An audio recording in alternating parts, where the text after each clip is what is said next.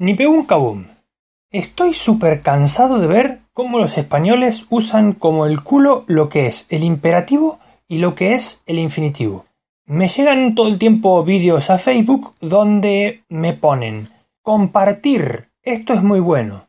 No, amigo, compartir es el verbo en su infinitivo. No tiene ningún sentido si quieres dar una orden decir compartir.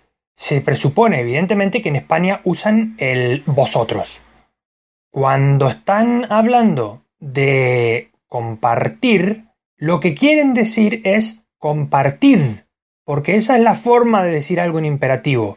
Si tú dices compartir, lo que estás es nombrando el verbo, no diciéndole a esa persona que suba el vídeo. Si lo que quieres decir es que comparta el vídeo, tienes que decir compartid, si es que estás usando vosotros como persona. En Argentina no se usa el vosotros en plural. En singular se usa el vos y en plural se usa el ustedes.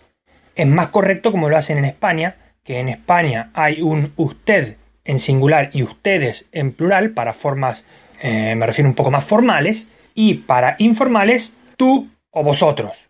Con lo cual, si están usando, o sea que si la persona que quiere poner ese compartid es española, está claro que tiene que decir compartid y no compartir.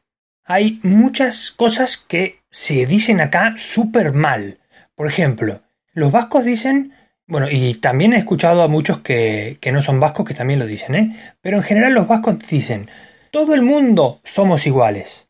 No, amigo, todo el mundo es igual. ¿Cómo va a ser somos si somos es plural y estás hablando de una sola cosa? Todo el mundo es igual. O todos somos iguales. Confunden un montón el singular con el plural. Por ejemplo, otra que te dicen es, no, yo si sería un superhéroe haría tal cosa. Tampoco, amigo. Yo si fuera o fuese un superhéroe haría tal cosa. No, yo si sería. Estas patadas al diccionario que están cometiendo los españoles últimamente, yo no sé si es que en las distintas comunidades autónomas están forzando el uso de los idiomas autonómicos como primer lenguaje y se están olvidando del español, pero es que cada vez hablan peor. Realmente hay que prestar atención a esto. La Constitución lo dice claramente. Tienes el derecho de que te enseñen español y tienes la obligación de hablarlo bien, por el amor de Dios. No le peguéis esas patadas de la hostia al diccionario.